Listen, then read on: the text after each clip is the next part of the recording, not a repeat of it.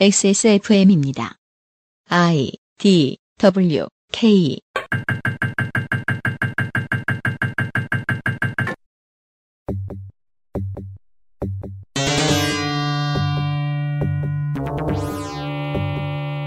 그것은 알기 싫다 특별기획 17 국정감사 기록실. 과학기술정보방송통신위원회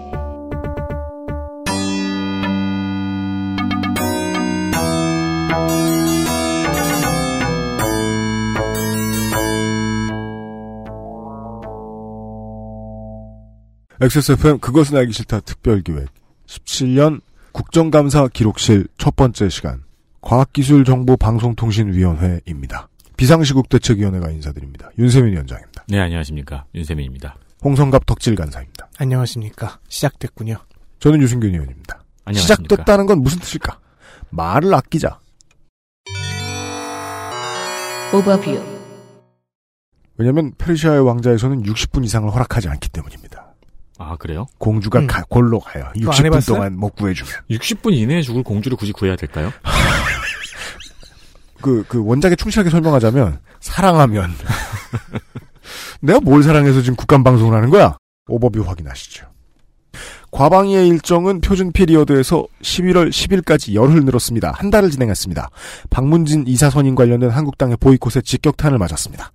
과방위의 감사기관은 정통부, 우정사업본부, 두 개의 국립과학관과 방통위, 원자력 안전위, 고등과학원, 나노종합기술원, 광주, 울산, 대구 경북과학기술원, 국가핵융합연구소, 항공우주연구원, 건설기술연구원 등의 수많은 연구원, 인터넷진흥원, 데이터진흥원, 방송광고진흥공사, 한수원 등 72개 기관입니다.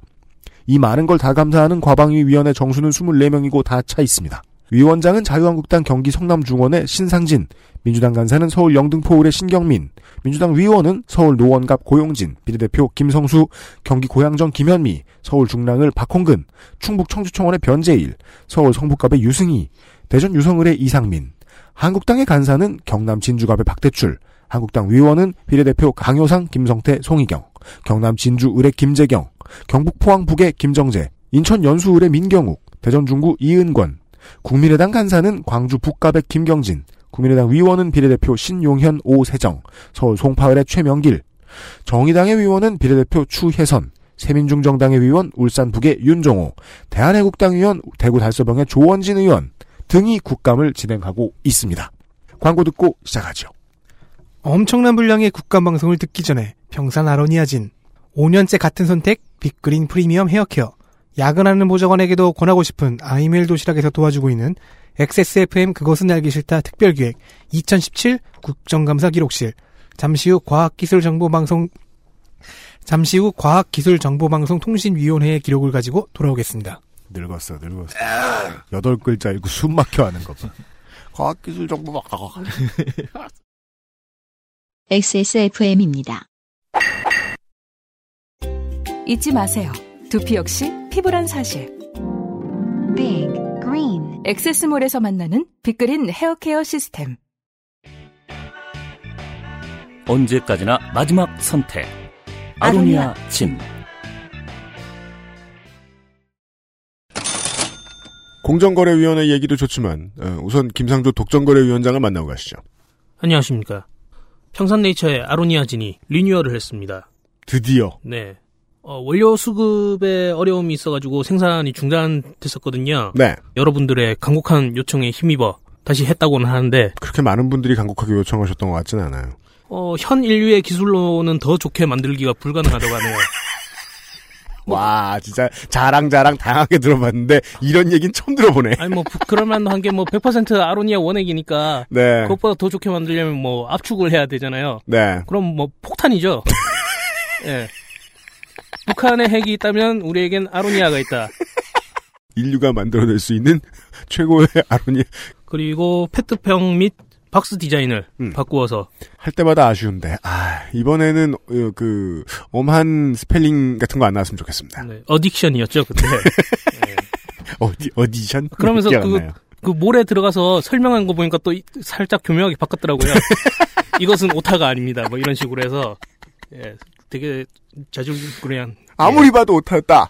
그렇습니다. 네. 그리고 마무리로 지난 5년간의 사랑에 감사드리며 음. 앞으로의 50년도 잘 부탁드립니다. 라고 하는데 50년이나 더 해 드실라고. 아, 염치가 끝맺음은 하지 않겠습니다. 예, 김상조 독점거래 위원장이었습니다. 감사합니다.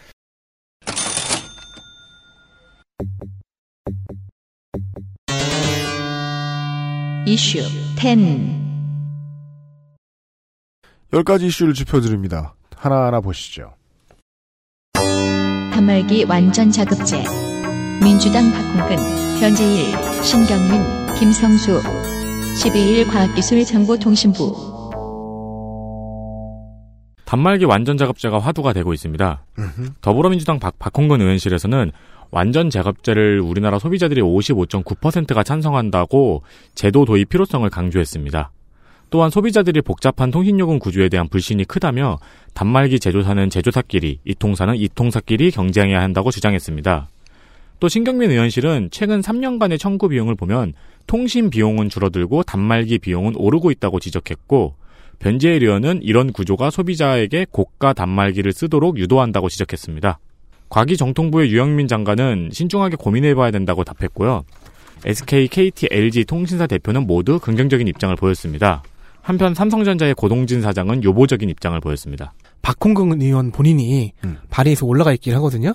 그런데 약간 함정이 있다고 할 수 있는 게 제조사가 판매할 수 있는 게 아니라 음흠. 판매사가 또 따로 있습니다. 네. 그러니까 현재 그 대리점들이 판매사로 변하는 거죠. 판매 음. 전문으로. 그러면 그 대리점에서는 가입은 못 시키는 건가요? 그렇죠. 음. 음, 그러니까 제조사는 제조만 하고 이통사는 그 유심칩과 그 그것만 팔고 판매점들이 팔아라. 그러면은 그 두 개를 하나의 매장에 매치시킬 수 없는 법안이 그 안에 그렇게 들어 있어야겠네요. 되겠죠. 네. 그래서 약간 좀 약간 이상하죠. 완전 작업제를 하는 건 좋은데 굳이 왜 소비자 입장에서는 의약 분업처럼 바뀌어야 되냐는 거야. 의약 음. 분업은 명분이나 있지. 아 그냥 의약 분업 한다고 치면은 제조사와 이통사만 나누면 되잖아요. 그 이상해요. 일단 뭐 그 앞으로 국감 얘기하면서 꾸준히 들으실 겁니다. 장관이 나와서 신중하게 고민해봐야 되겠다 라는 말은 난 지금 한 얘기 못 들었다 라는 뜻입니다. 번역은 이렇게 하시면 되고요. 통신사 3사의 대표가 모두 긍정적이다라고 반응을 했고요. 원래는 LG만 찬성을 했었는데 예. 정권이 바뀌면서 같이 바뀌었죠. 이상해, 그거 되게 이상하고요. 근데도 완전 자급제를, 어, 하기 좀 그런데라고 부처가 발을 뺀다는 게 좀 이상하고요. 삼성 한 팀만 반대한다. 삼성 하나가 유보적이라는 이유로 눈치를 보는 정권은 아니거든요? 그렇죠. 어딘가 맞지 않는 퍼즐이 있어요. 좀 더 궁금한 게 남아 있습니다, 저는. 국보연은 국정원의 친구 민주당 고용진 12일 과학기술 정보통신부 외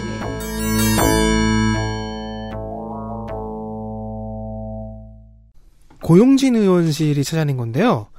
과학기술부 산하의 국가보안기술연구소, 구- 줄여서 국보연이라고 부릅니다.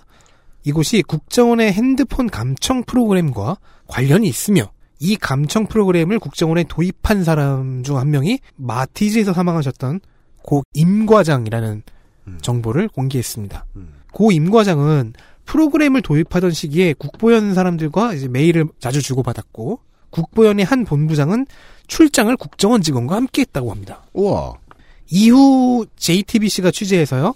감청 프로그램 관련한 회의에 국보연 관계자들과 임 과장이 함께 참석해 있는 것이 밝혀졌습니다. 네. 고용진 의원실이 띄운 것을 이제 언론사들이 한 군데 묻은 거죠. 네. 예, 네. 저는 여기서 제일 웃겼던 게 국정원과 관련돼 있던 국보원 소장이 김광호라는 분이 계세요. 네. 근데 이 사람은 국정원 출신이에요. 음. 근데 이 사람 경력 중에서 우리별 천문대 천문대장이라는 경력이 있어요.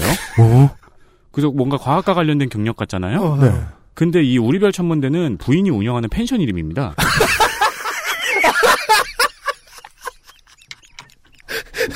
아, 그럼 천문대장은 그 펜션의 대표인가요? 아 근데 찾아봤는데 지배인. 찾아봤는데 사설 천문대이긴 해요. 그래서 조그만 아, 조그만 돔이랑 아, 사설 천문대를 역할을 하는 펜션이군요. 그렇죠. 아, 가보고 싶다. 거기 그 체험 프로그램이 잘 돼 있어요. 초등학생 대상으로. 왜 초등학생 대상? 아, 알겠습니다. 근데 이게 왜 국보연 경력이 들어가 있냐고요. 정말 국가 보안은 어렵고도 묘한 일이긴 합니다. 지금부터 앞으로 남은 국감 방송에 되게 꾸준히 일관되게 나오는 것들 중에 하나를 보셨습니다. 지난 정권이 감추고 감춰왔던 것들이 올해 국감에 대폭 터졌습니다. 네. 마치 그 여당의 국회의원들이 야당 의원인 것처럼 지금 땅 파서 먹고 살고 있죠. 맞습니다. 적폐를 캐서. 네. 이렇게 된 이상 뭐 아마 임 과장의 사망도 좀 더 파고 들어가겠죠. 그래 보입니다. 국회든 검찰이든 경찰이든. 언론이든. 네. 국회가 먼저 띄우면 언론이 또 뭡니다. 그 다음 보실까요? 정의당이네요. 최선은 키브로드의 전적. 정의당 최선. 과학기술정보통신부.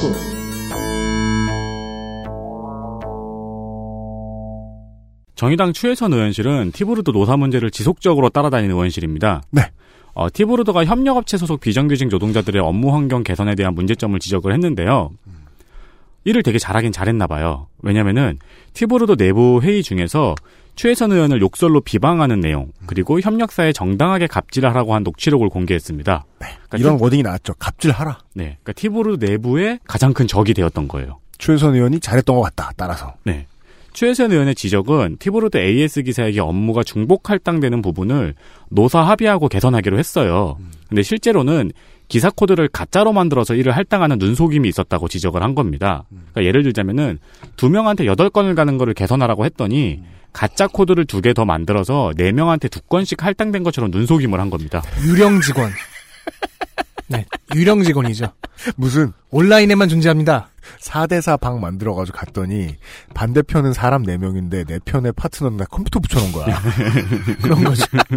아, 그, 그건 그나마 그 컴퓨터들이 게임을 하기라도 하잖아요. 아주 비인륜적이죠.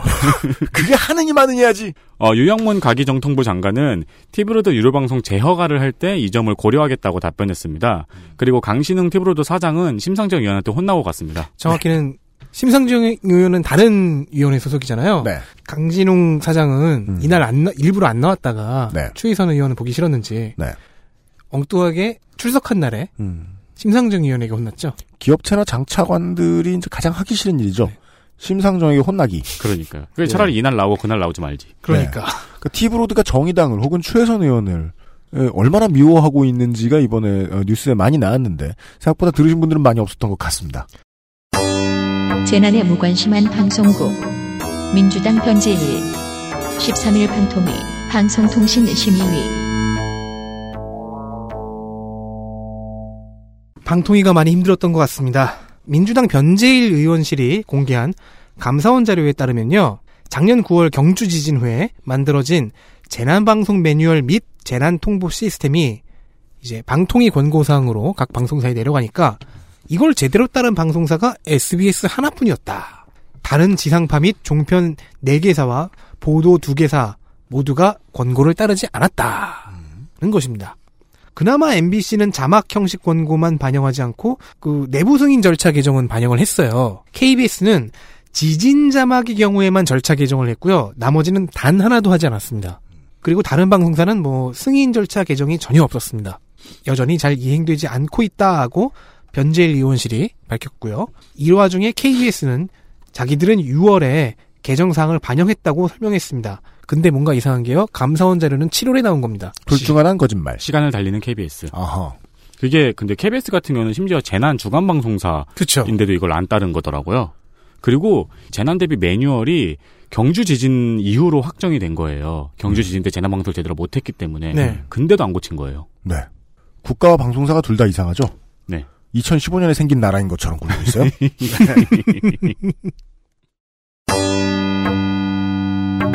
장사는 KT처럼. 민주당 변제일.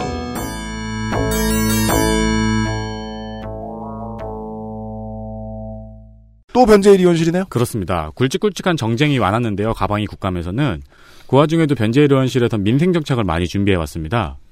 어, 여기서는 국민이 내는 돈에 관심이 많았는데요. 의원실에서 통신업계 유심발주 계약서를 확인해 보니 포지 유심 가격이 개당 1,000원 안팎인데 통신사에서는 개당 5,500원에서 8,800원에 판매하고 있다고 지적했습니다. 어, 이러면 먹고 살만하죠. 몇배 폭리야 이거. 좋은 장사네. 또한 단말기를 바꿀 때마다 유심을 바꿀 필요가 없어요. 그- 맞아요. 아니, 그 단정한 걸 좋아하는 스마트폰 디자인에 괜히 옆구리에 칼자국 나 있겠습니까?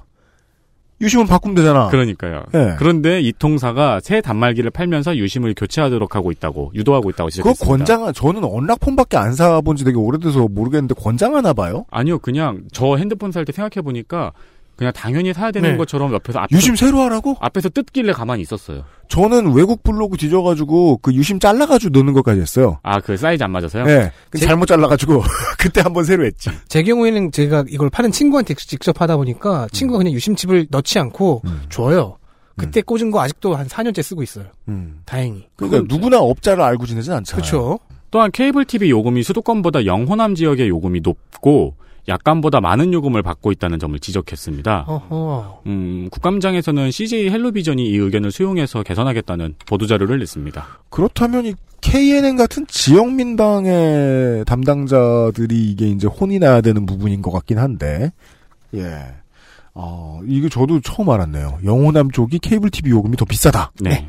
영호남 지역의 청취자 여러분, 앞으로 케이블 요금이 조금 내려갈 예정입니다. 이건 누구도 알 수 없는 문제예요. 이사를 그렇게 멀리 가지 않잖아. 그렇죠. 그리고 간 다음에 케이블 TV 가입한 다음에 어 여긴 싸네 이 동네만 그런가 보다 하고 말 수도 있으니까. 그러고 말죠, 진짜. 예. 그렇죠.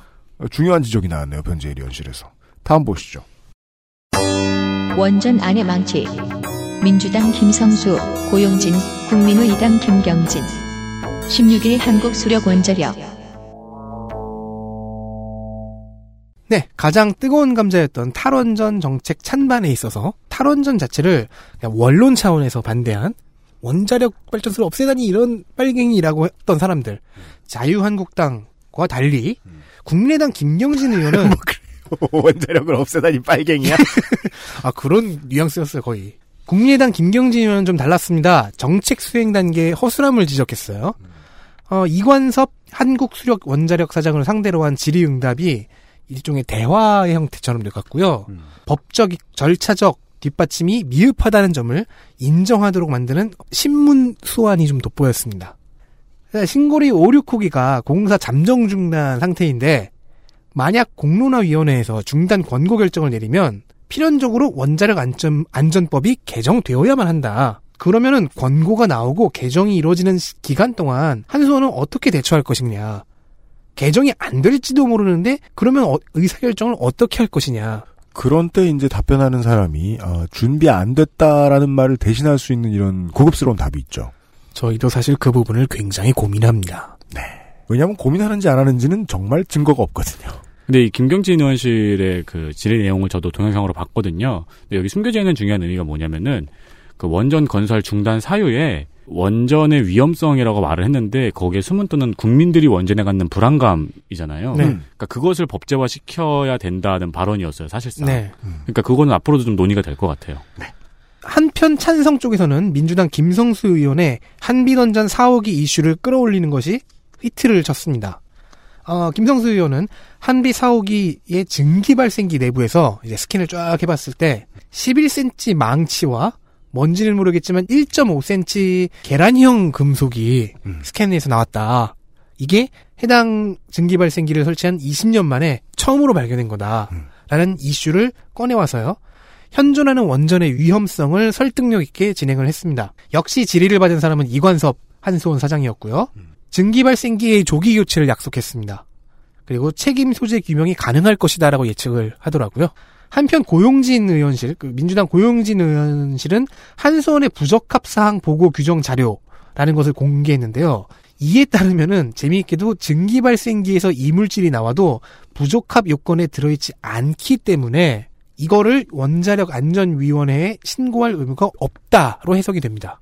어, 이에 대해서 이제 한수원 측은 따로 증기 발생기 관리의 프로그램이 있기 때문에 신고할 의무가 없고 뭐 이런 의- 문제는 없다고 답변을 했습니다.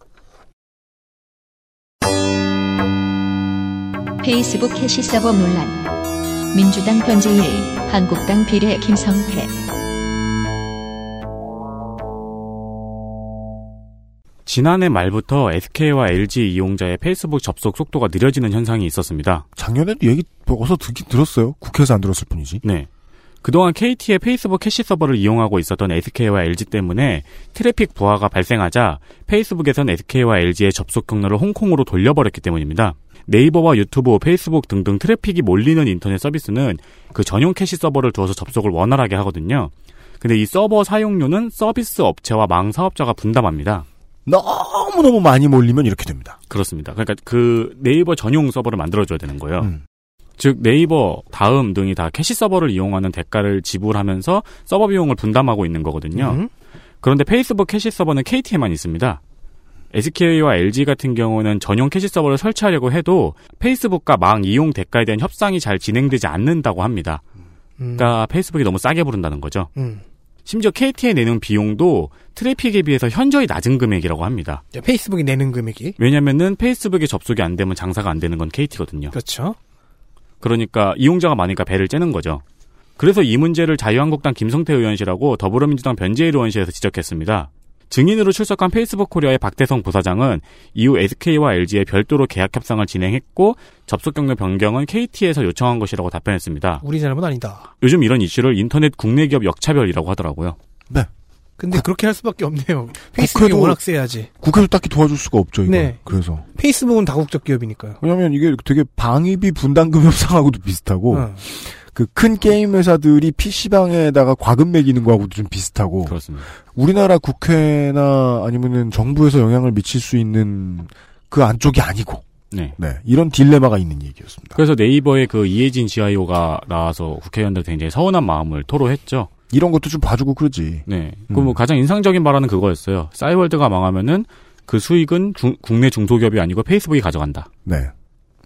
그 이게 상당히 많은 우리가 보기에는 서비스를 되게 못하고 있어가지고 답답해 죽겠는 국내 굴지의 닷컴 기업, IT 기업들이 가지고 있는 불만이죠. 우리가 그나마 외풍을 막아주고 있으니까 당신들이 IT로 세금을 이 정도라도 쓸 수 있는 거 아니겠음? 네. 절반 맞는 말이라 짜증나는 거예요. 그렇죠. 네. 도와줘야 돼 또. 도와줘야죠. 그것도 못하는 걸 혼내가면서 도와줄 걸 도와줘야 된단 말이에요. 중국놀이. 왜냐면 네. 페이스북, 유튜브는 우리나라에서 어마어마한 수익을 가져가는데 고용도 없어요. 네. 그렇습니다.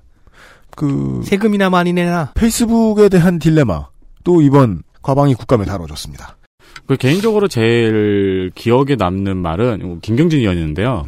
그 네이버 이혜진 GIO를 불러다가 극단적인 예를 들자면은 문재인 대통령하고 네이버 뉴스 편집자하고 누가 더 여론 형성에 미치는 영향이 클 것 같냐. 음. 를 음. 물어봤습니다. 그리고는 지금 국감장에 앉아 있는 기자도 여기서 말을 하고 있는 국회의원들도 다 네이버에 올라가고 싶어서 이러고 있는 거다. 음. 라는 말을 하면서 예, 뭐 정치 권력 싸움에 웬만하면 끼지 말아라. 이런 말을 남겼고요. 잔인한 진실. 그 김경진 의원 특유의 눈빛이 있잖아요. 네. 눈빛으로 말하는 편이죠. 그 검사 출신들이 보통 잘 그걸 잘하는데 이해진 GIO에게 그런 얘기를 한 거죠. 그 정도 힘이 있다는 걸 우리 정도 힘이 있는 사람들이 알고 있다. 잘 알고 있다. 그리고 어 애플코리아 대표에게 한국에서 벌어들이는 수익을 따로 집계하고 있느냐라고 하자 애플코리아 대표가 본사가 알고 있다라고 하고 페이스북 코리아 대표에게도 똑같은 질문을 했어요. 그러니까 이 애플코리아 대표와 페이스북 코리아 대표가 아무 생각 없이 순수하게 모른다고 대답을 했거든요. 그 모른다고 대답을 하자 바로 그 과기부 장관에게 이것 봐 세금 못 걷잖아. 장관이 훅 맞았죠. 그렇습니다. 내 차례 아닌 줄 알았다가. 네. 네. 잠시 광고를 들으시고요. 어, 곧 다시 돌아와서 여덟 번째 이슈부터 시작하죠. XSFM입니다. 질리지 않는 여섯 가지 영양밥상. 맛있는 취향 저격. 아임웰 굿밸런스 도시락.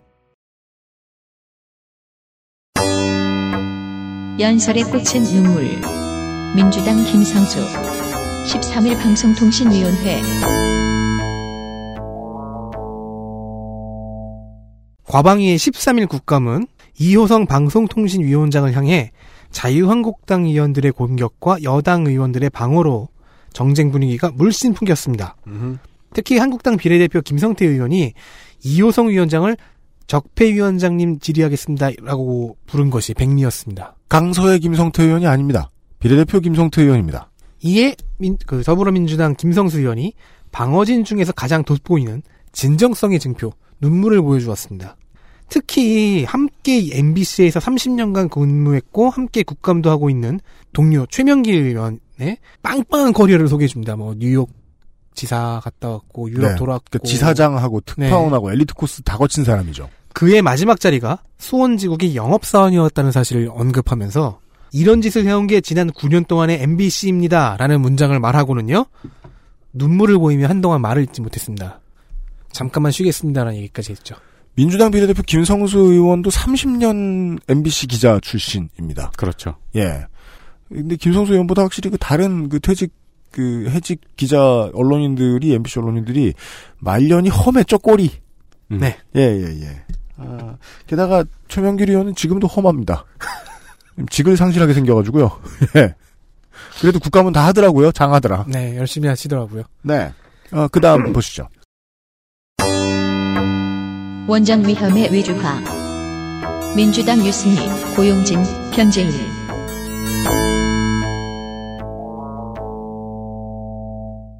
더불어민주당 유승희 의원실입니다. 원전에서 위험을 외주화시키고 있는 문제를 지적했습니다. 국내 원전 노동자 34%를 빼면은 모두 비정규직 협력업체 노동자들이라며 평균 근속 연수가 15년인데 평균 연봉이 3천만 원이 안 된다고 했습니다. 15년이라고 3천만 원 못 받는다. 한국에서. 네. 이상합니다. 뭐 평균이니까 절대적인 수치는 아니죠. 네. 한편 같은 당 송기현 의원실에서는 좀 더 명확한 지표를 들고 나왔는데요. 2014년 이후 원자력 발전소 등에서 발생한 10명의 재해 사망자가 모두 협력업체 직원이라는 점과 재해 사고 부상자들도 90%가 협력사 직원이라는 점을 지적했습니다. 검색해보니까 이건 작년 국감에서 최혜선 의원실이 지적한 문제이기도 합니다. 재활용. 아 근데 그것도 있어요. 그 재활용이라고 보기엔 조금 애매한 게 이 원자력 안전 기술원의 규제 지침을 변재일 의원실이 들고 나왔었거든요. 1일 16시간 초과 금지. 하루에 16시간 이상 하면 할 수 없다. 네. 다음 근무 시간까지 최고 최소 8시간 휴식하도록 한다. 네. 뭐 이런 식인 건데 변재일 의원실에 따르면 고리 월성 사업소의 51.7%가 16시간 이상 근무했다. 하루에? 네.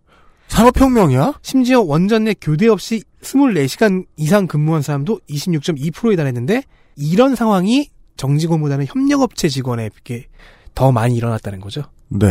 이건 그리고 그 사람이 이런 위험성이 있는 업무는 그 사람이 그렇게 근무하고 싶다고 빌어도 그렇게 하면 안 되거든요. 그죠. 네. 과방이 아니더라도 여기저기서 지금 저 원자력 안전위하고 한수원에 대한 국감을 진행하면서 이런저런 것들을 질타했는데 상당히 많은 의원실이 다양한 자료를 가지고 이 얘기를 한 것 같았습니다.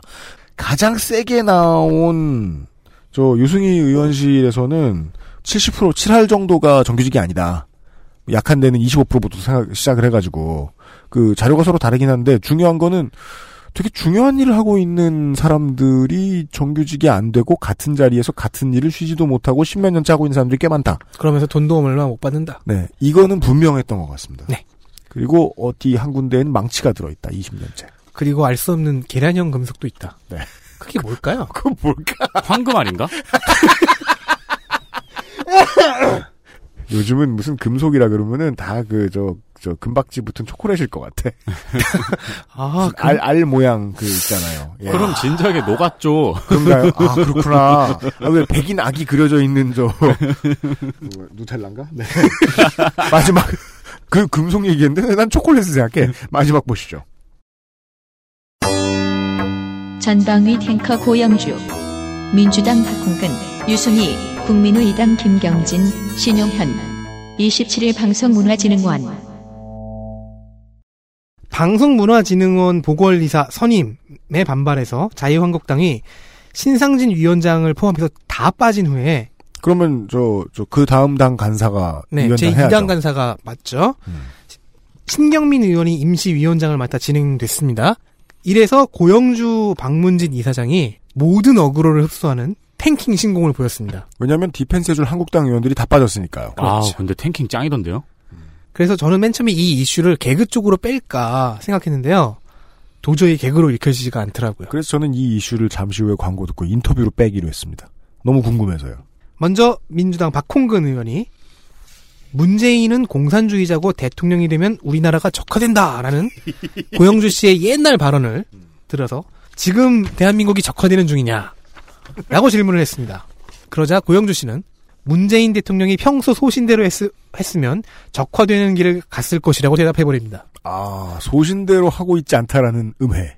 무슨 그런 궤변이 있어요라는 반응이 나오긴 했습니다. 음. 하지만 그 반응은 일렀습니다. 정말 고영주 이사는 되게 저 굳건했다는 거죠. 네. 이 말을 할 때. 그 국민의당 김경진 의원이 현재 상황을 MBC, KBS 그리고 박문진 주변의 상황 정치적인 상황을 들어서 사퇴를 권고했거든요. 그러자 아 이 현재의 사태에는 어 상황에는 인위적인 것이 작용한 것 같다. 면서 이대로 수능하는 것은 바람직한 일이 아니라고 생각한다고 대답을 했습니다. 그래서 김경진 의원이 본격적으로 공격을 시작했죠. 언론인의 해고, 부당 전보 이런 거 했던 거를 꾸짖으니까 아 의원님이 조직이나 사업을 꾸려간다고 생각할 때 그 사업이 앞으로 나가는 것을 방해하는 사람이 있다면 어떻게 처리해야 하는지 생각해 보시면 이해가 될 것이다. 무슨 대부 네, 같은 소리를 해요. 네. 잘 때 말머리를 침대 곁에 둔다. 침대 위에. 신용현 의원은 고영주 씨 취임 후 박문진 홍보예산 집행 매체 순위가 1위 IMBC, 2위 대학내일, 다음으로 미디어워치, 뉴데일리, 조갑제닷컴인 것을 들어 아 이거는 편향된 집행 아니야 라고 지적을 했어요. 그러자 아니 그 전에는 완전히 좌파 매체 일변도였다 라고 대답을 했어요. 그러면 이제 신용현 의원이 할 말은 뻔하죠. 어쨌든 편향은 인정했네. 이렇게 콤보를 날리니까 아 고영주 씨는 또다시 MBC와 박문진을 악의적으로 비방하는 매체를 빼니까 남는 게 없더라. 라고 응수합니다. 유승희 의원 같은 경우는 아예 콤보를 넣을 것을 염두에 두고 첫 질문을 던집니다. MBC는 공영방송이죠? 그러자 대답은 공영방송이라는 정의가 뭔지 모르겠다였습니다. 수비 너무 잘합니다. 그죠. 옵저버가 터진 거죠. 콤보를 염두에 두고 있다가 갑자기 딱 중간에 끊긴 유승희 의원이 멍해져 왔고 아니 그러면 MBC는 뭐냐라고 질문을 해버렸어요. 그러자 MBC는 주식회사다. MBC는 문화방송이라고 안 한 게 다행입니다. 아 그러니까 총체적으로 웃긴데 답답해요. 고영주 이사장은 아마 곧 이사장에서 물러나고 그냥 이사로 돌아갈 텐데 열심히 답답한 탱킹을 해주었다. 아니 이 정도면은 고영주 이사장이 자유한국당한테 야 나 혼자 되니까 니네 가. 어 그거 진짜 간지인데? 액션 영화에서 많이 보던 대사예요. 네. I got this.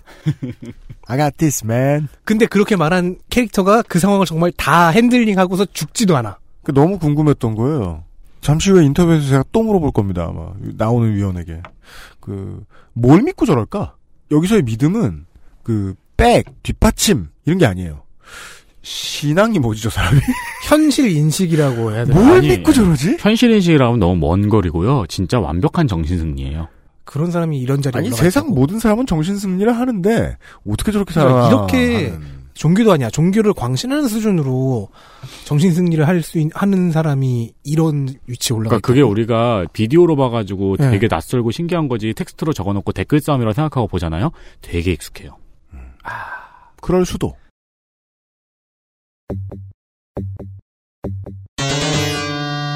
주목할 만한 시전과 피폭. 주목할 만한 시점과 피폭 장면을 확인하시죠. 행사 전문 조원진. 행사 전문 조원진 의원. 그렇습니다. 국감을 진행하지 않았으나 국감장에 계속 있었습니다. 왜냐하면 자유한국당도 아니요. 아니고 없었어요. 아 안 나올 때도 많았어요. 네, 없, 없었던 적도 있어요. 근데 이게 당의 결정이면 자신의 결정이잖아. 의총을 하면 자기가 혼자 생각하는 거잖아. 딱 이틀 출석했습니다. 아 진짜요? 네, 파행 제외하고서요. 음. 그 사람이 바로 조원진 대한애국당 대표. F네 F. 첫날 12일부터 어, 5035 구속 현장 반대 행사에 참여한다고 음. 빠졌어요. 네. 첫날부터. 당, 당에서 가장 중요한 일이거든요. 다음날 13일엔 나와서 어, 이런 노래를 부르십니다. 타블렛, 거짓말, 손석희, 손석희. 잘 가, 그리고 20분 후 퇴장합니다. 가지 마. 뭐 20분이면 딱 행사 사이즈 아니겠습니까? 전날에도 행사 행사 참석하느라 빠졌고 이날도 행사 사이즈 장윤정이야? 무슨 그런 행사 한 수십 개 있나 하루에? 한 서너 곡 부르면 20분 됩니다. 그 한편 또 조원진 의원은 박근혜 대통령 구속 현장 결정 때문에 지난 10일 이후 쭉 국회 앞에서 단식 투쟁을 이어가고 있어요. 그 때문인지 17일에 출석해서는 잠을 잤습니다.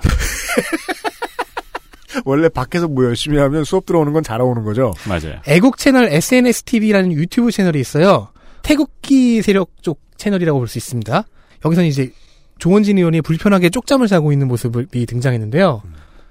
영상 시작부터 52분 20초 지점까지 쭉 잡니다. 즉 누군가가 조원진만 줄창 찍은 거를 올린 거죠.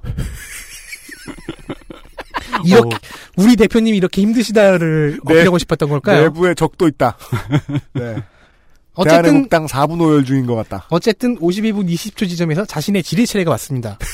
그래서 눈을 뜨고 안경을 끼고 물을 찾아 마셨고 김기수 프리덤 뉴스 대표를 참고인으로 세워서 또다시 손석희와 태블릿을 찾았습니다. 이런 수준. 자유한국당 송희경 의원은 그 네이버의 댓글 순위 이제 정산 방법을 질문을 하면서 네. 왜 이제, 이제 댓글에 공감대와 비공감대를 이렇게 막 하면서 왜 이게 올라가고 이게 내려가냐 이런 거를 이제 따져본 거예요. 음. 그러면서 이런 수준이니까 박근혜가 대통령이지라는 댓글이 1위로 올라가 있는데 이게 1위에 올라가 있으면 안 된다고 하면서 다른 댓글을 계속 보여준 거예요. 이 그 공감수를 계속 계산을 해가면서. 네. 근데 그 말씀을 한 10분 동안 하셨는데 음. 그러면서 10분 내내 국감장에는 이런 수준이니까 박근혜가 대통령이지라는 댓글이 크게 자료화면에 붙여져 있었어요. 10분 내내 국감장에 그걸 띄워놨어요. 이게 안티의 딜레마잖아요. 이 쟤를 까고 적이- 싶어 깠는데 홍보가 되잖아. 내부에 적이 참 많아요. 그래서 박근혜가 피폭을 당했습니다. Final Four. 가장 훌륭한 활약을 보였던 4명의 국회의원을 추려봤습니다. 더불어민주당의 고용진 의원을 첫 번째로 꼽겠습니다. 국정원 감청 프로그램 관련 조사, 뭐 액티브엑스가 어디가 많은지에 대한 세밀한 조사, 교수부들의 인건비 공동관리 때문에 석박사 제자들이 굶어 죽고 있다 이런 문제들을 제기했는데요. 어, 깊이도 있었고 의미도 깊었습니다. 그 외에도 한 게 꽤 많아 보였습니다. 예. 민주당의 김성수 의원입니다. 완전 자급제 문제로 정통부를 잘 들이받았습니다. 무엇보다도 공영방송 정상화 문제에 진심으로 설득력 있는 얘기들을 쏟아냈습니다. 음. 똑같은 MBC 출신의 국민의당 최명길 의원도 그럴 기회가 있었지만 재심 유죄로 의원직 상실 위기라 그런지 그다지 강력한 펀치들을 내놓지는 못한 것, 못한 것과 비교가 됩니다. 정의당 추혜선 의원실입니다. 티브로더가 포털에서 국감 관련 기사를 안 보이는 곳에 떨구려 한 정황을 찾아낸 것은 물론 티브로더 가입자 회선 필터까지 확인했습니다. 의원실이 상당히 꼼꼼하게 준비한 것 같습니다. 그리고 티브로더에 당한 것을 몇 배로 갚아줬습니다. 네. 끝으로 네 번째, 민주당의 변재일 의원입니다. 김성수 의원과 마찬가지로 삼성이 꽤나 불편해할 수준의 존재감이었습니다. 유심 원가 자료 공개를 해가면서까지 완전 자급제를 밀어붙였고요. EBS 교재를 안 쓰고 폐기한 수가 1457만 부라는 사실을 밝혀냈는데 이거 정말 프레쉬했습니다. 변재일 의원은 저희 셋이 다 뽑았죠. 네. 국민의 3분의 1만큼이 볼 EBS 교재가 네. 없었어요? 네. 여기까지가 비상시국 대책회의의 파트였고요. 잠시 후에는 이 final 4 가운데서 한 명의 의원과 인터뷰를 진행하도록 하겠습니다. 광고 듣고 돌아오시죠. XSFM입니다. 이대리, 맨날 살 뺀다면서 지금 먹는 그 도시락 너무 그럴싸해 보이는데? 에이, 과장님. 이건 기름지고 짠 편의점 도시락이 아니고요. I'm well, good balance, light meal이에요. 어, 그거 전에 맨날 먹던 소세지 그 회사? 이건 한 끼 식사처럼 그럴듯한 도시락이네. 아이 참, 과장님. I'm well, good balance 도시락이잖아요. 표고버섯, 현미, 곤약을 넣은 가마솥밥에 아임닭, 닭가슴살, 고기 반찬 두 가지가 들어있는데도 300칼로리 정도. 완전 한 끼 식사로 딱이라고요. 종류도 여섯 가지에 먹기도 간편해서 요즘 사람들은 다 이거 먹어요. 음, 김 과장이 네가 그런 말 할 거라 그랬었어. 한 끼 식사를 가장 건강하고 맛있게 먹는 법. Well, good balance 도시락. 푸짐한 200g 밥도 있어요. 두피도 피부니까. 클렌징으로 세안하고 스킨, 로션, 영양크림까지. 얼굴에 놓치기 싫은 피부관리. 같은 피부인 두피는 잊고 계셨나요? 짜증나고 힘든 일상으로 지친 두피와 모발을 새로워진 빅그린 투쓰리 프리미엄 샴푸에 맡겨주세요. 소중한 내 두피와 모발의 변화. 잊지 마세요. 두피 역시 내 소중한 피부란 사실. 두피도 피부니까. 빅그린 투쓰리 프리미엄 daily scalp 샴푸. 빅 그린 같이 쓰면 더 좋아요. 투쓰리 트리트먼트 투쓰리 헤어팩. 언제까지나 마지막 선택. 아로니아 침. 아까 전에 어, 저희 비상시국 대책회의가 설명을 해드렸던 파이널 4 가운데서 이번에는 가장 많이 싸우셨고 아, 덕질 간사의 표현에 의하면은 예, 진심을 고영주 이사장과 더불어 가장 많이 드러내 보인 인물이다. 과방위 국감장에서 더불어민주당의 비례대표 김성수 의원이 청취자 여러분들을 뵙기 위해 XSFM 스튜디오에 나와 있습니다. 나와주셔서 감사합니다. 네. 초대해 주셔서 고맙습니다. 청취자 여러분 알아두십시오. 아, 팟캐스트가 어떤 형태의 아, 미디어인지 지금 알게 되신 의원님도 있습니다. 뭐 지금 한 건 아니고요. 저도 팟캐스트 진행을 한 적은 있습니다. 아 진짜요? 제가 민주당 대변인 시절에 아, 네, 그렇죠. 저 진짜가 나타났다 하셨죠. 하면서 네. 대변인 코너를 했었습니다. 네. 어, 그런 거에 비하면은 에, 대한 미디어의 그 외에 다른 매체에는 많이 출연하시진 않았던 것 같습니다. 네, 거의 출연한 적이 없습니다. 네. 어, 저희가 적응시켜가지고, 예. 저희 쪽에서 자주 써먹고 싶습니다. 진짜로. 네. 좋은 컨텐츠가 많이 나왔습니다. 음, 어, 프로그램 제목이 아주 재밌더라고요. 네. 어, 지난 국감 수고 정말 많으셨습니다. 그, 방통위하고 MBC 감사하실 때, 개인적으로 하실 말씀이 정말 정말 많으실 것 같습니다. 실제로 울컥하는 모습 많이 돌아다녔죠. 그좀 민망했어요, 그날. 뭐. 의도한 게 아니었다. 그렇죠. 의도했으면 울컥하기가 쉽지 않은데, 제가 이제 하도 자유한국당 쪽에서 방송 장악, 방송 장악 그러길래, 이게 지금은 범죄자들을 골라내는, 드러내는 작업이지, 이게 어떻게 방송 장악이냐. 뭐 그런 얘기를 하면서, 제가 이제 문재인 대통령 뭐 후보 시절에 찬조연, 라디오 찬조 연설도 하고 그럴 때, 이제는 뭐 아이스 링크, 얘기들 얘기는 많이 유명하죠. 유명해졌어요. 얘기. 이제 네. 한학수 PD 아이스링크 얘기는 이제 음. 하도 유명해져서 그 얘기를 꺼내다가 아, 이거 약간 좀 식상한 것 같다는 아, 생각이 들더라고요. 뭐 예, 내가 필요하겠다. 얘기를 하다가 그래서 네. 이건 잘 모르겠지 그러면서 음. 최명길 의원 얘기를 꺼냈는데 그죠. 그 얘기를 꺼내다 보니까 얘기를 하면서 갑자기 울컥해지더라고요. 그래서 이 감정을 제어를 해야지 끝까지 이제 얘기를 할 텐데 제동이 잘 안 걸려요. 그래서 어 굉장히 이제 음. 본이 뜻하지 않게 하여간 뭐 시간이 좀 지나가고 아 이걸 중단을 할까 말까 그러다가 그래도 음. 끝까지는 가봐야 되겠다 그래서 음. 갔었어요. 근데 한 가지 이제 정정을 할게 네. 저도 오래전 일이라서 잠깐 착오가 있었던데 최명길 의원이 수원 지국이 아니라 인천 지국이었어요. 그런데 제가 그날 갑자기 얘기하다가 수원인지 인천인지 기억이 잘 안 나더라고요. 그래서 네.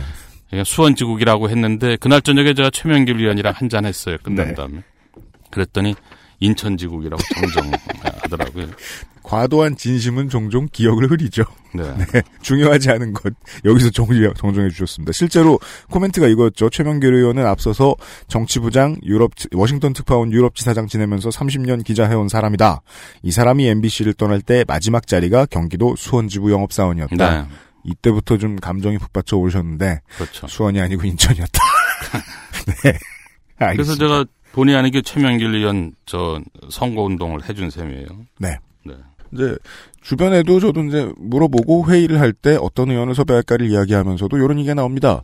어, 김성수 의원님 이제 얼굴도 보고 동영상 나와서 하시는 것도 보고 하면서 어 이 사람은 초선인데 되게 익은데 왜냐하면 뉴스데스크에서 오래 봤으니까 그렇죠. 뭐 뉴스를 많이 했었으니까요. 본인도 30년을 MBC 4반세기 넘게 MBC에 계셨는데 어, 이거 또 어울리는 거 아닌가 모르겠어요. 본인의 마지막은 어떠셨습니까? 제 마지막은 비교적 괜찮았죠. 그래도 왜냐하면 저는 좋은 세월을 MBC에서 다 보냈어요. 뭐 좋은 보직이라는 보직은 다 했고 이제 김재철 사장 오면서 이제 음. 후배들이 성명서를 써왔어요.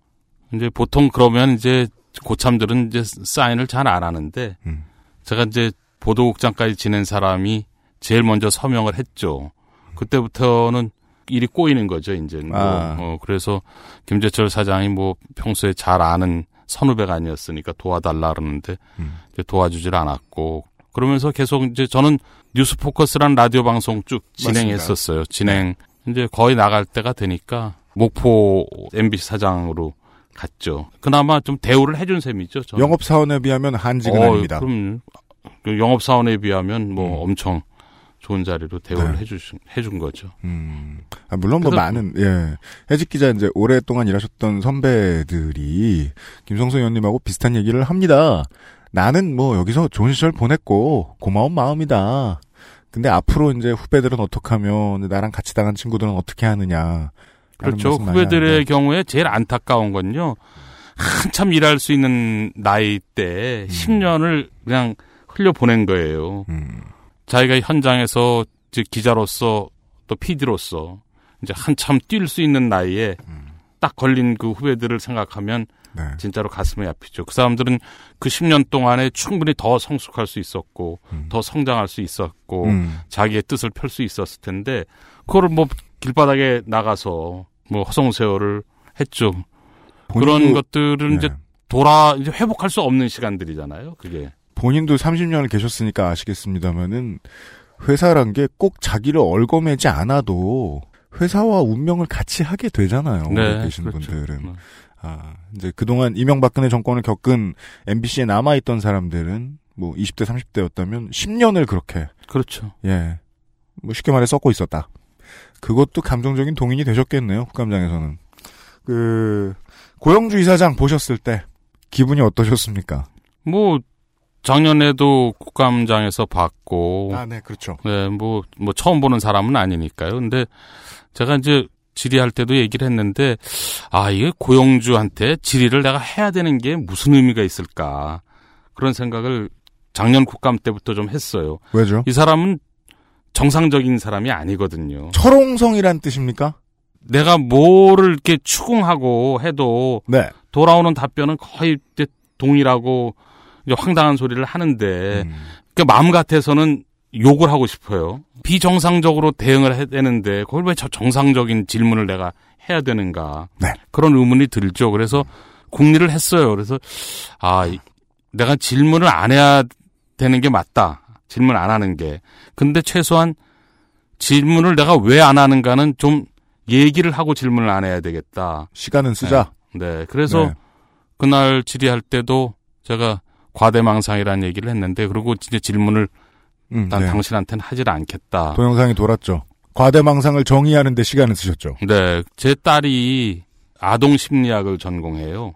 그게 왜 나오죠? 아, 그 얘기를 해야 되는 이유가 있어요. 네. 내가 그래서 저건 질환인데. 아. 네, 근데 이게 이거를 좀 우아하게 내가 이제 규정을 좀 해줘야 되겠는데 이게 학문적으로 그래서 제 딸한테 고영주의 특수 그 동안의 얘기를 좀 해줬어요. 이런 네. 사람이 있는데 좀 연구를 해서 네.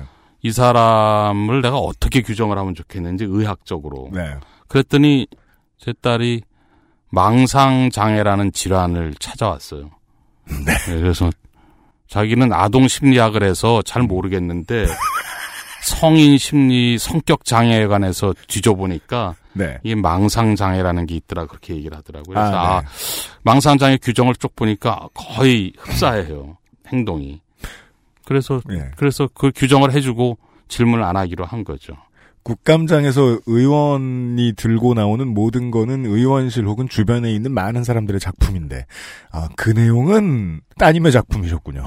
네, 그래서 너도 한 건 했다고 제가 얘기해 줬어요. 그러네요. 네. 그게 히트 상품이 돼버렸어요. 그렇더라고요, 나중에. 그러니까 근데 사실은 고영주 이사장에 대해서 묻고 싶은데 우리도 모든 국민들도 묻고 싶은데 이걸 뭐 배우자나 가족들한테 가서 물을 수 있는 것도 아니고 결국은 MBC 분들한테 물어볼 수밖에 없는데 네. 대화가 안 됐다고 하더라도 대화를 하기 위해서 어떻게든 가장 많이 고생을 하신 분들이니까 고영주 이사장은 작년 국감이랑 올해 국감은 정치 지형이 하늘과 땅이 바뀐 상태고 네. 뭔가 바뀌었을 수도 있는데 사람이 고영주 이사장은 어떻게 저렇게 당당할까? 음. 지금까지 듣기로는 김성수 의원님은 답을 찾아내지는 못하신 것 같습니다. 아니죠, 그 당당한, 그, 망상. 어, 그럼 그게 답입니다. 그게, 아, 질환이니까요. 그러니까. 질환이다. 답이 질환입니다, 질환. 그렇게밖에 설명이 안 됩니다. 우리는 이제 시사 팟캐스트니까 결국은 정치 구도로 설명을 해보고자 최선을 다할 수밖에 없습니다. 뭘 믿고 저래야 되는 거라고 생각하고 싶거든요. 뭘 믿고 저러는가? 어, 그건 자신을 믿는 거죠, 자기의 생각을. 이거 확신범이에요. 확신범. 네.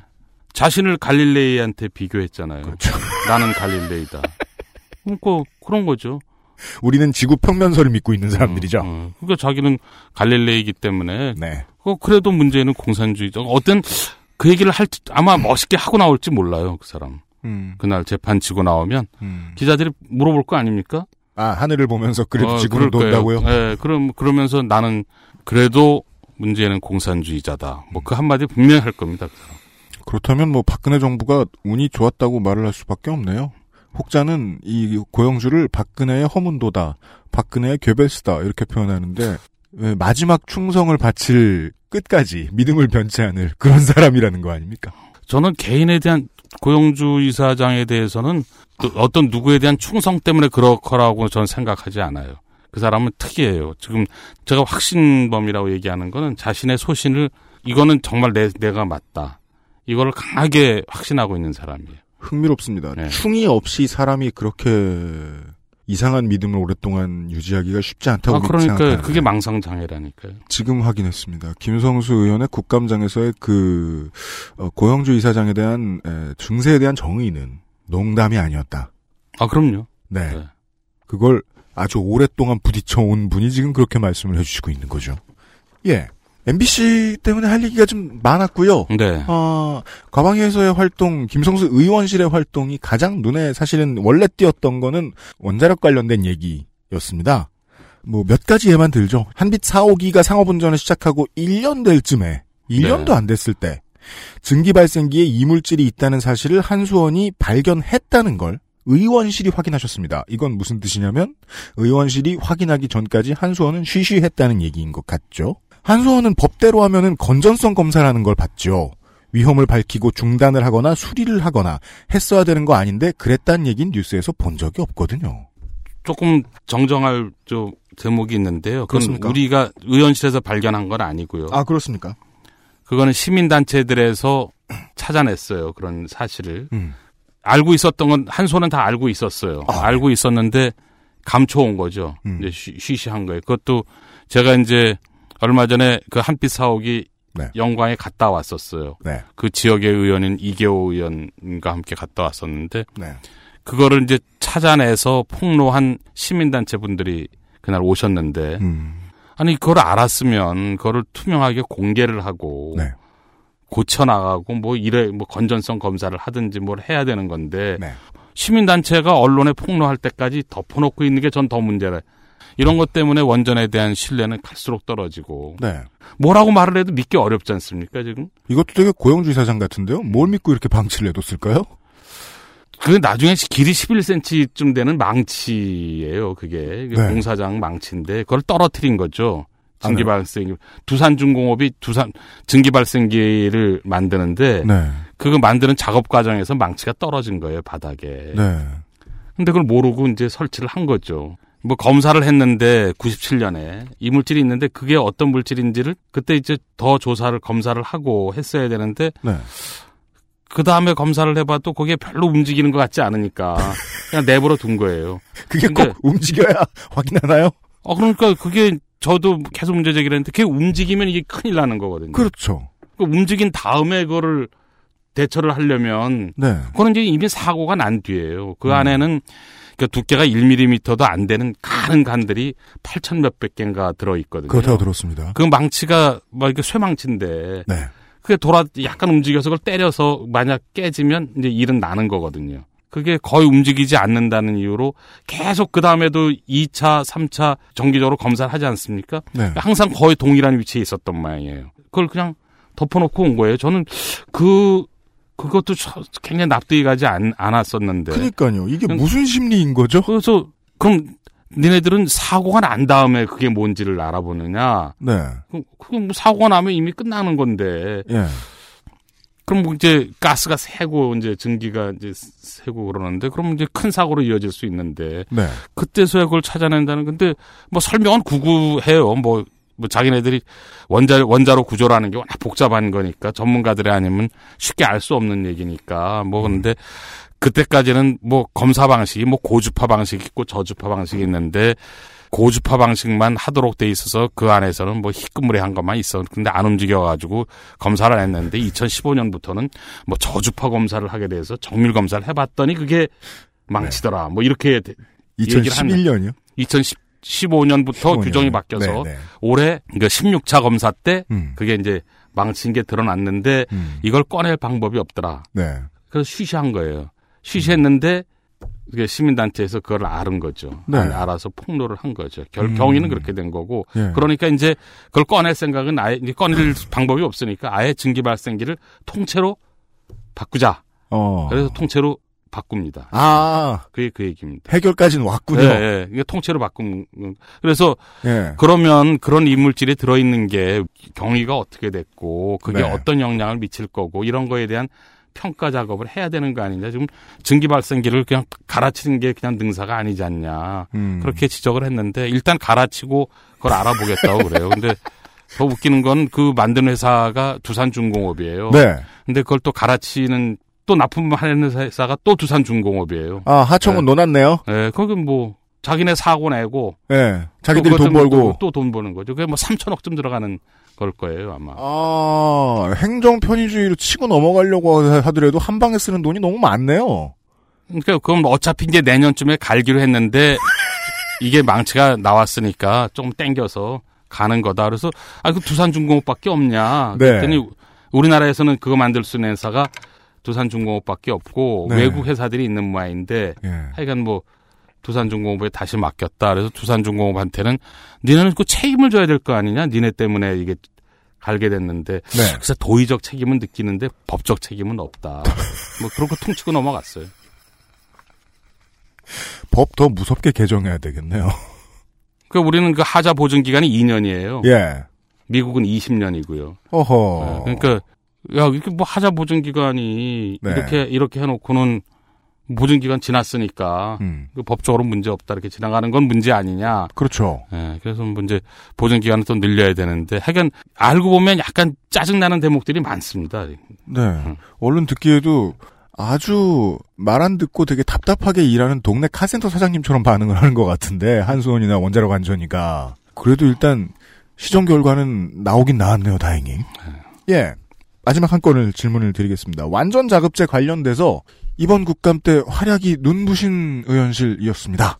삼성의 이제 리듬을 잘 맞춰주다 보니까 아, 과기부도 그동안 이제 아 이거 안 될 것 같은데 안 될 것 같은데 이유만 시뮬레이션도 안 하고 대고 있었는데 과기부는 완전 자급제가 실시가 되면 통신비가 역으로 올라갈 수도 있다.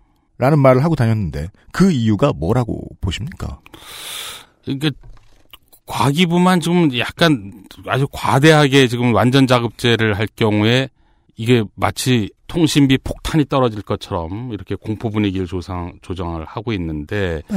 제가 보기에는 과기부 입장에서 우리 정 공무원들이 대체 그런 사고는 좀 갖고 있어요. 이게 뭔가 이게 권한을 갖고 있어야 되거든요. 네. 그러니까 기업이 시장을 이렇게 지배할 수, 컨트롤할 수 있는 음. 규제 권한을 뭐 쥐고 있어야지 이제 자기의 네. 저게 올라가는 거죠. 이제 자, 쥐고 흔들 수 있으니까. 근데 완전 자급제 하면 음. 이 과기부가 행사할 수 있는 권한이 거의 없어져요. 음. 시장에 개입할 수 있는 권한이. 그렇습니까? 그러면 되게 심심하죠. 음, 공, 공, 공무원들이 아주 본질적인 포인트를 짚으시네요. 네, 무엇을 공무원들이 두려워하는가? 제- 공무원들이 제일 허전해하는 게 권한을 예, 권한이 없어지는 거예요. 나가서 땅콩만 까먹을 예, 때. 그러니까 뭐 기업을 오라 가라 그러고 뭐 예를 시장에 대해서 너 뭐 잘못하지 않았냐 음. 뭐 이런 게 행세를 할 수 좀 있어야 되는데 이거 뭐 지원금이 아니야. 예, 뭐 너네들 그 불법 지원금 줬잖아 뭐 네. 이런 이런 거 다 해야 되는데 완전 작업자 하면 그런 게 예, 사라지니까. 예. 완전 작업자 하면 시장에 개입할 수 있는 여지가 거의 없어요. 니네 담합을 해- 하지 않도록 감시하는 거 네. 이거 외에는 특별하게 권한이 없거든요. 음. 그러니까 그거 내려놓는 게 제일 싫을 거예요 아마 음. 권한을 내려놓는 게 그러니까 이 지금 통신비 정책이 이렇게 지금 누더기가 된 것도요. 네. 그런 이해관계가 가장 저는 크다고 생각합니다. 지금 단통법이라는 거 만들었죠. 뭐 네. 분리공시가 되니 안 되니 선택 약정 할인을 올려야 되니 말, 말아야 되니 뭐 기본료를 폐지해야 되니 말아야 되니 보편요금제를 들여야 뭐 복잡합니다 이거. 그렇죠. 그러니까 소비자들은 무슨 소리 하는지 하나도 몰라요. 그럼요. 예.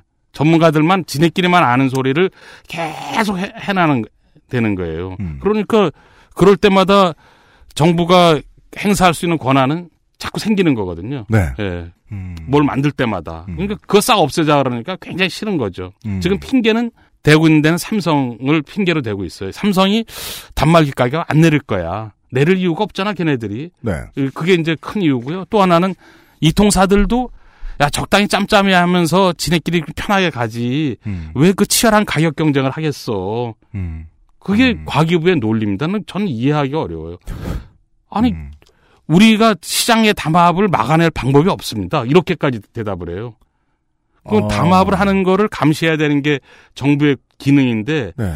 시장은요, 걔네들은 머리가 좋아서 우리가 아무리 감시를 해도 음. 무슨 수를 써도 짬짬이 하고 넘어갑니다. 그 담합을 어떻게 막아내겠습니까? 이렇게 답변을 합니다. 이 공무원들의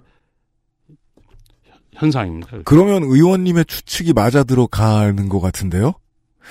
그 말은 다시 말해 정통부의 공무원들이 기업들더러 제조사들더러 너네는 우리 곁에 있는 게 나아. 뭐 그럴 수도 있죠. 예. 그냥 적장이 그 답변을 들어보면 이 통사들은 다 뭐 한번 정부가 끼어들지 않으면 우리 한번 해보겠다. 특히 2, 3위 업체들은 특히 그래요. 네. SKT는 지금 50%를 딱 쥐고 있으니까 음. 따뜻한데 사실은 LG 같은 데는 만년 꼴등이거든요. 지금. 그렇죠. 어떻게 하든지 판을 좀 엎어보고 싶은데 네. 아, 적당히 그냥 그것만 먹고 있어. 이게 정부의 입장이고 음. LG도 지금 현재로는 뭐 해볼 길이 없는 거예요 지금. 음. 그래서 제가 이제 LG 측한테도 물어보죠. 야, 니네는 정말 이거 안 할래? 완전 작업자 안 하네. 어, 그럼 니네는 5대 3대 2에 맨날 맨날 2짜리 꼴등이야. 네. 그럼 언제 한번 판을 엎어보겠나 음. 물어보니까 아 정부만 안 끼어들면 우리는 해- 한번 해보고 싶다. 완전 작업자에서 한번 치열하게 가격 경쟁을 한번 해보겠다. 우리는 여력이 있다. 네. 근데 그렇게 경쟁이 날까봐 과기부는 오히려 두려워하는 것 같아요. 야 그냥 적당히 지금 있는 대로 안주하고 가지. 무슨 경쟁을 이렇게 치열하게 하냐. 역으로 보면 그런 거 아니겠어요 지금? 다른 어떤 이득도 아니도 아니고 국가의 통제권이 아쉬워서 시장을 이렇게 두고 있다. 저는 그렇게 생각합니다. 실제로 많은 공무원들이 아, 공무원 아니라 많은 사람들이 하던 일은 타성에 저정하니까요. 아니, 그러니까 자기 시 자기가 무슨 권한을 갖고 있는데 그걸 내려놓으라 그러면 아쉽죠. 음. 작은 어, 거라도. 예, 그렇죠. 그 누구나 다 그래요 조금씩. 다 네. 그런데 이제 공무원 공직자 공직 사회가 이제 특히 이제 그런 경향들이 있, 죠 이제 한번 네. 자기가 이 컨트롤할 수 있는 권한이 있었는데 네. 이거 내려놓으면 이제 허전하고 뭐 뭔가 일 안 하는 것 같고 그런 그런 거죠. 부처 이기주의라니 처음 듣는 말이지만 저는 설득당했습니다. 그런 게 많이 여기에 지금 작용하고 있다. 네. 이렇게 생각하고 있습니다. 네. 아, 쿡 찔러도 길게 나오는 의원이 있고 김성수 의원님처럼 아닌 분들도 꽤 많습니다. 의원님도 잘 아실 겁니다. 국감 말이 쉰다? 그러면은 아 좋습니다. 국감 쉰다 그러면 와 쉰다라고 속으로 생각하는 사람도 많이 있습니다. 그동안 의원실만 바빴던 게 아니라 어, 의원도 insight를 늘리기 위해서 준비를 많이 한 의원분들이 계속 나와주시고 계셔서 저희가 섭외를 잘했구나라는 확신이 다시 계속 들고 있습니다. 감사합니다. 과방위에 더불어민주당 비례대표 김성수 의원이 지난 국감 수고 많이 해주셨고 오늘도 수고 많으셨습니다. 질문을 한 가지만 짧은 걸 더 드리죠. 어, 지역 사무실 내셨나요? 그런 얘기는 또 오늘 금시초문인데요. 지역 사무실은. 아, 보통 이제 비례대표분들이 방송에 나오시면 제가 의뢰 여쭙는데요. 아. 네. 밭을 개간하실 때가 되지 않았느냐. 그럴 가능성은 제가 보기에는 거의 없어 보이는데요. 정말입니까? 뭐 그럴 워딩이 겁니다, 아마. 남습니다. 그럴 겁니다 아마. 알겠습니다. 그렇다고 해도 의정 활동의 수준이 높았다는 게 어디 가진 않으니까요. 네, 저희들이 방송사가 어, 국회의원이 나오면 출연료를 지급하지 않는 관례, 그러니까 전통이라고 여기서 저희도 따르고 있습니다만 그렇다고 빈손으로 돌려보내는 것은 저희 양심에 어긋나서. 그럼 가만히 있어봐. 다음에 또 안 뛰실지도 모르는데 어. 더불어민주당 색깔의 스니커가 무슨 의미가 있는지 모르겠습니다. 어 이건 키 운동화인가요? 나땡키 디자인 연구소에서 따로 제작한 조금 고가의 예 더불어민주당 컬러의 러닝화입니다. 수고 많이 하셨습니다. 나와주셔서 감사합니다. 김성수 의원이었습니다. 여기까지가 17 국정감사 기록실 과학기술정보통신위원회 시간이었습니다. 잠시 후에 두 번째 시간 행정안전위원회 편으로 찾아뵙겠습니다. 물론 그것부터 들으셨을 수도 있죠 오늘은. XSFM입니다. I D W K